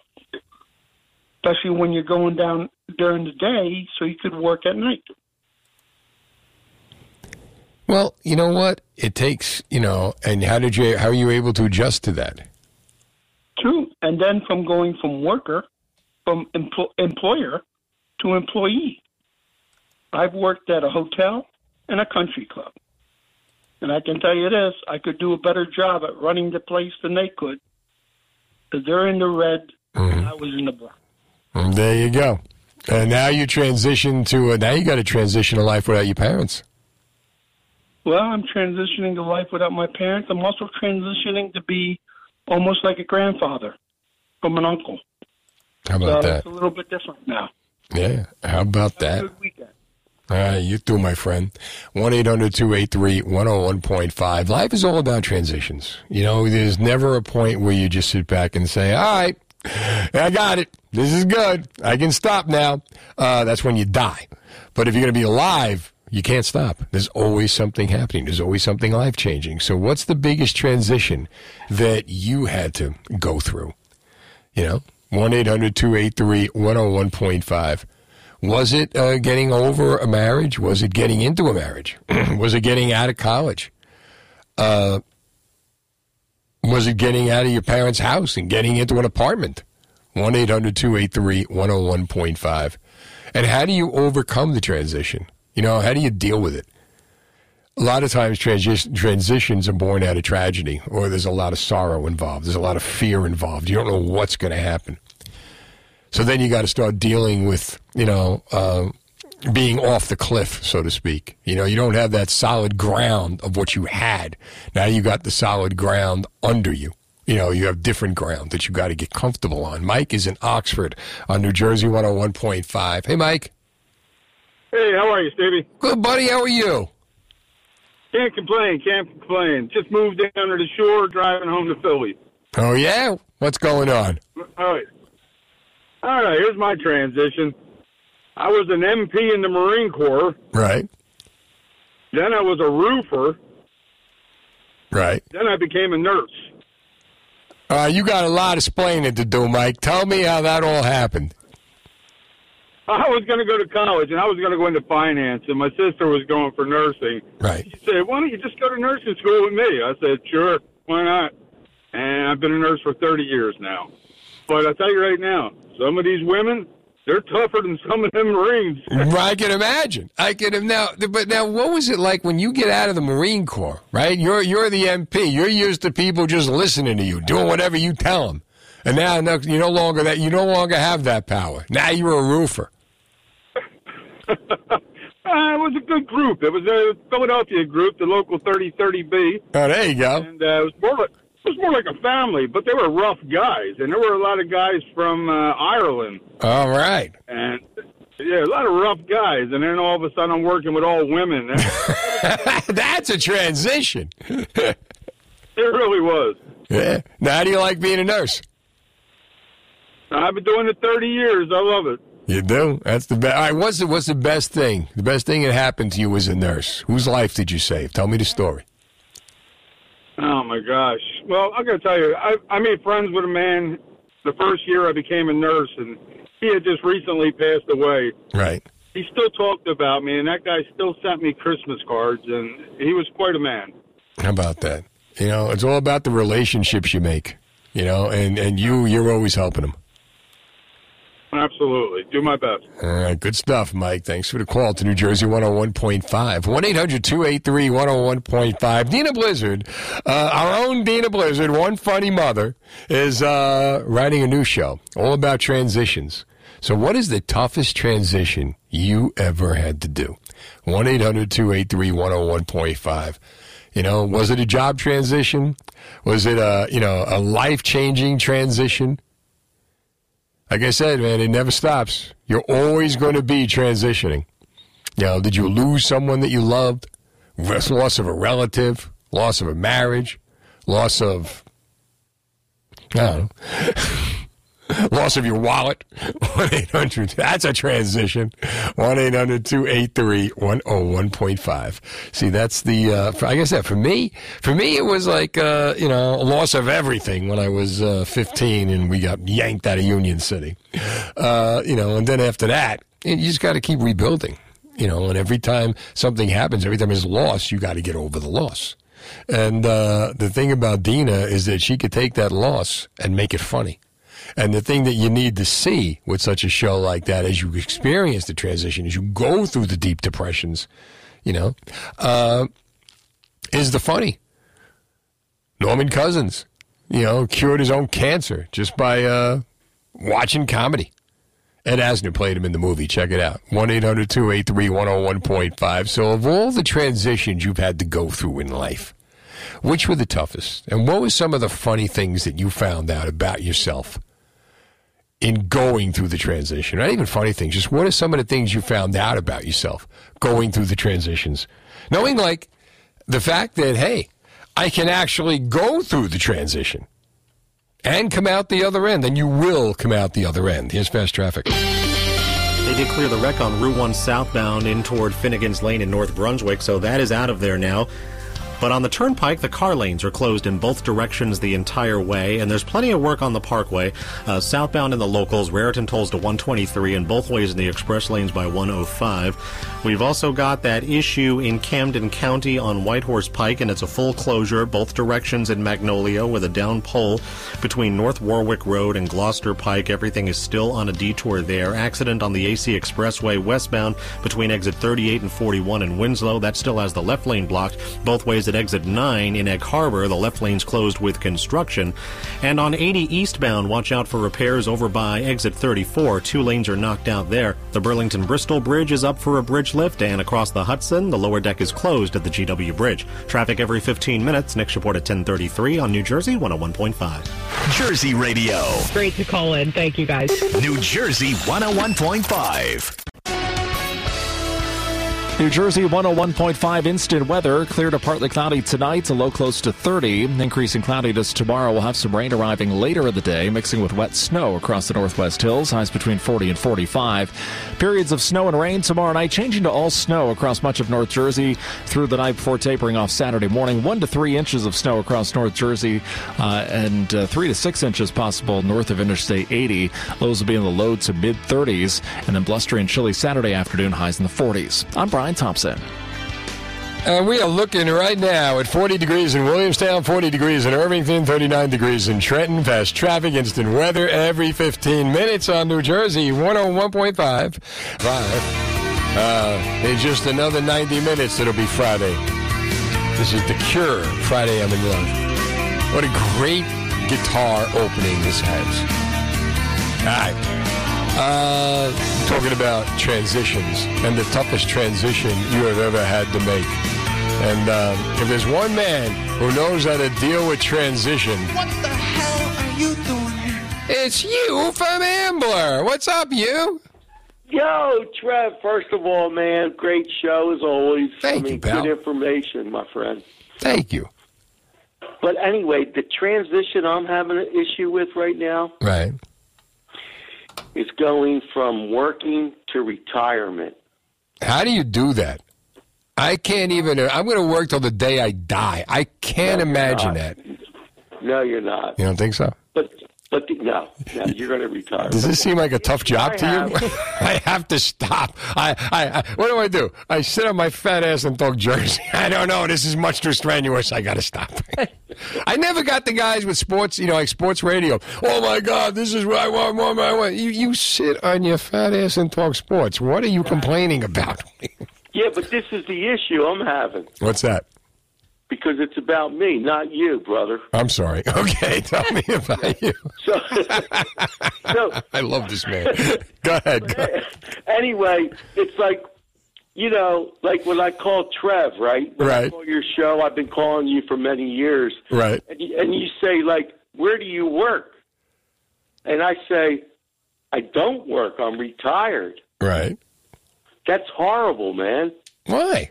You earned it. You worked your whole life for this. No, because I want to get a plug in. I love when you ask people where they work. All right. And then here's the other issue, man. What's that? I used to get up at 5 a.m. Right.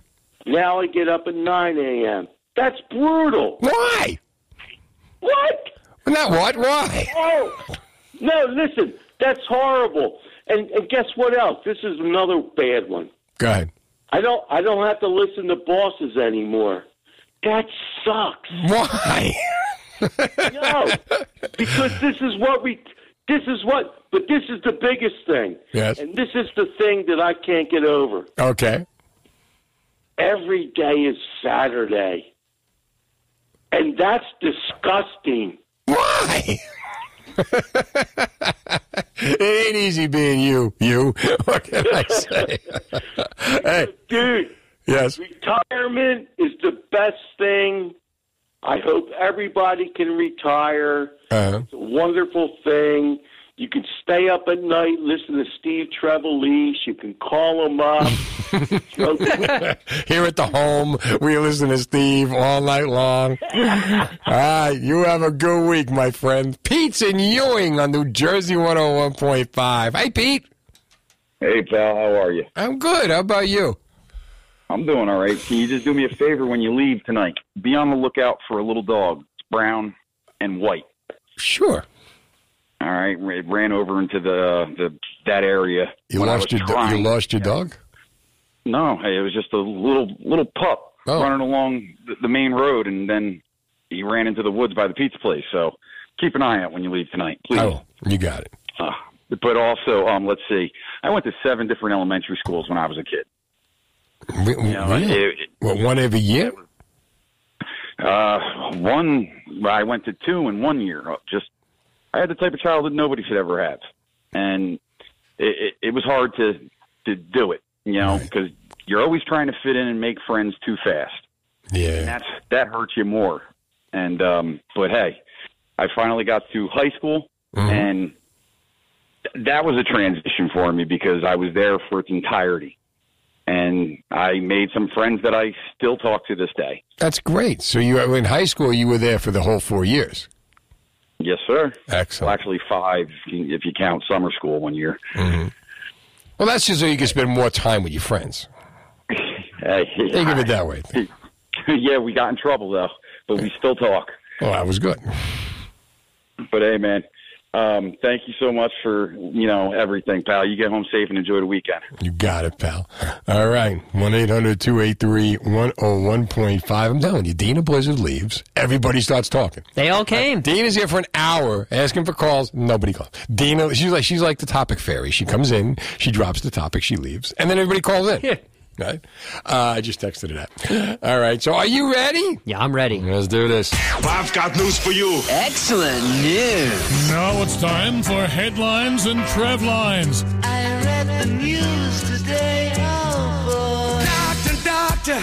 There's Steve comments on the headlines of New Jersey. Brace yourself, folks, for mind-blowing news. As only Steve can. What the hell's going on out here? I was wondering the same thing, Rob. All right, here we go. So officials in Vineland say that people have been abandoning shopping carts on sidewalks and on the side of the road, and they're going to do something about it. That's really? Right. Yup, they are going to be fining $50 for each abandoning cart. Who are they going to find? There's nobody there. They're abandoned. Who are they going to find? Now, that's the catch for me because, first of all, everybody says it's because of the bag ban. That's why they're taking the carts to go with them as well. All right. But, you know, you've got the main point. Who are they going to find? Yeah. Who are they going to... So you don't give them a license when you do this. Hold on. Donna's in Whiting. Donna, what's going on? Hi. How are you? I'm good. How you doing? I didn't expect you to answer so quick. Donna, when you call, I drop everything and go right to the phone, Donna. You know, there are other people, Donna, who cares? Tell Alexa to stop talking. How's that? All right, tell Alexa to shut up. Alexa, stop. Hi. Hi. Transition. Yes. Husband committing suicide. Wow. If I had a prize, 34 years after being together. Oh, I'm so sorry to hear that. No, I'm calling because I heard some of Dena's stuff. I came in late, and I can totally empathize. Wow. Wow. How are you doing now? It's 2 years, and I'm still working, you know. I was at Adoration at church today and doing the rosary, and I'm doing all the steps, you know. You do what you have to do. Yeah, and you know what, Donna? You're going to get through it. You know, Take comfort in the fact that there is light at the end of the tunnel. It may not seem dark. It seems really dark at times, but there is light at the end of the tunnel. There is. And I think this is a great show tonight for exactly that reason, because I don't think people transition well. You know, we're stuck in our ways. So, you know, sometimes you're thrown into it, and, you know, and you have to. Well, Donna, God bless you. Nothing but the best. Keep in touch. Thank you. You got it. All right, we'll take a quick break, and we'll come back. Steve Trevelise is now... St. Patrick's Day. New Jersey 101.5 is giving you the luck of the Irish. You can win free New Jersey lottery scotch-offs plus a Wegmans gift card. Just listen at 9 a.m., 2 p.m., and 5 p.m. for our secret code word. Enter it on our app to win free New Jersey lottery scratch-offs and a Wegmans gift card. There's 3 lucky winners every weekday, thanks to our sponsor, New Jersey Lottery and Wegmans Food Market. Stop by your local store or order at Wegmans.com. May the luck of the Irish be with you.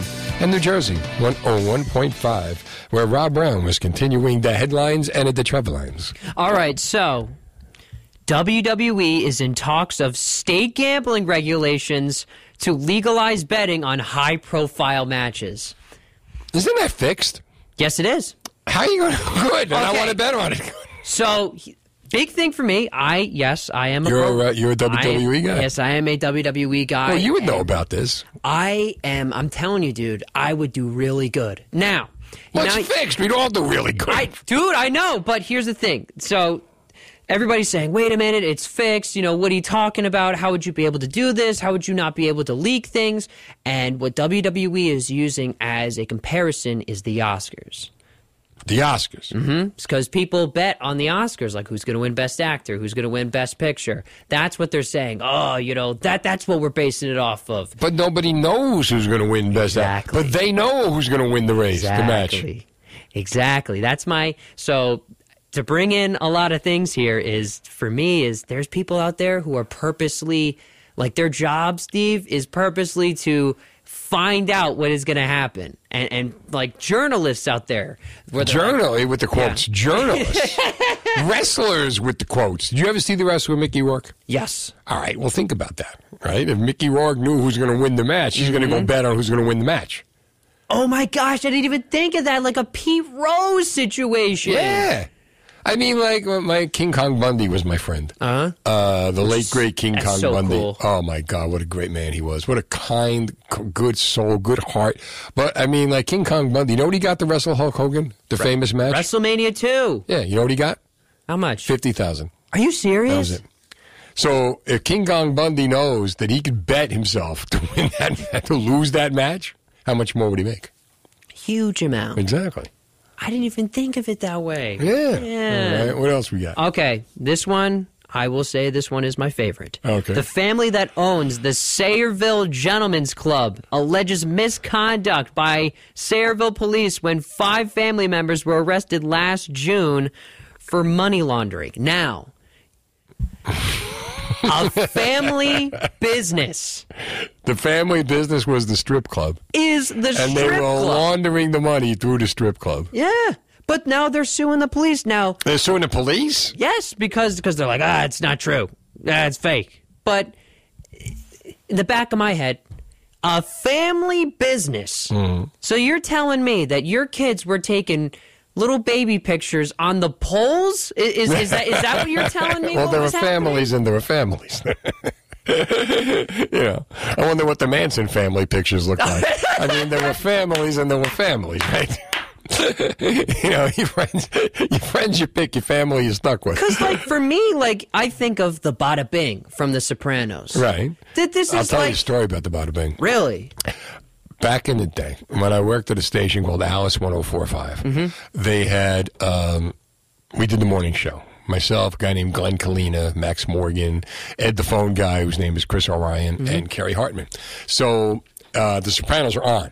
So they come to the station, the HBO people. I got a Soprano leather jacket, a VHS first season, and some other tchotchkes I can't remember. But anyway, they had a tour. And the tour was a different company, but you would go on a bus, and they would take you on the bus through the entire intro, Tony's commute. You know, the beginning of the show? Mm-hmm. It would take Tony 2.5 hours to make that commute if he actually did it in real life. Really? With all the places he went by, Satrial's Pork Store and the Lumberjack and all that. So you go by all that. And then afterwards you go to Satrial. You go to the Bada Bing. And then after that, you go to a bakery to give you a cannoli. But when you go to the Bada Bing, right, it's a strip club. It's called Baby Dolls. Mm-hmm. And it's on Route 17. I'm not sure if it's still there. But we go in. And there were all these, you know, it's 3 o'clock in the afternoon. And there were all these hardcore guys at the bar. Yeah. And we go in with a bunch of housefraus who won the Alice 104.5 contest. Oh, I get the guy. We take a picture. It was horrible. It was bad. It was bad. All right, my friend. Great job. Till next week. Thank you.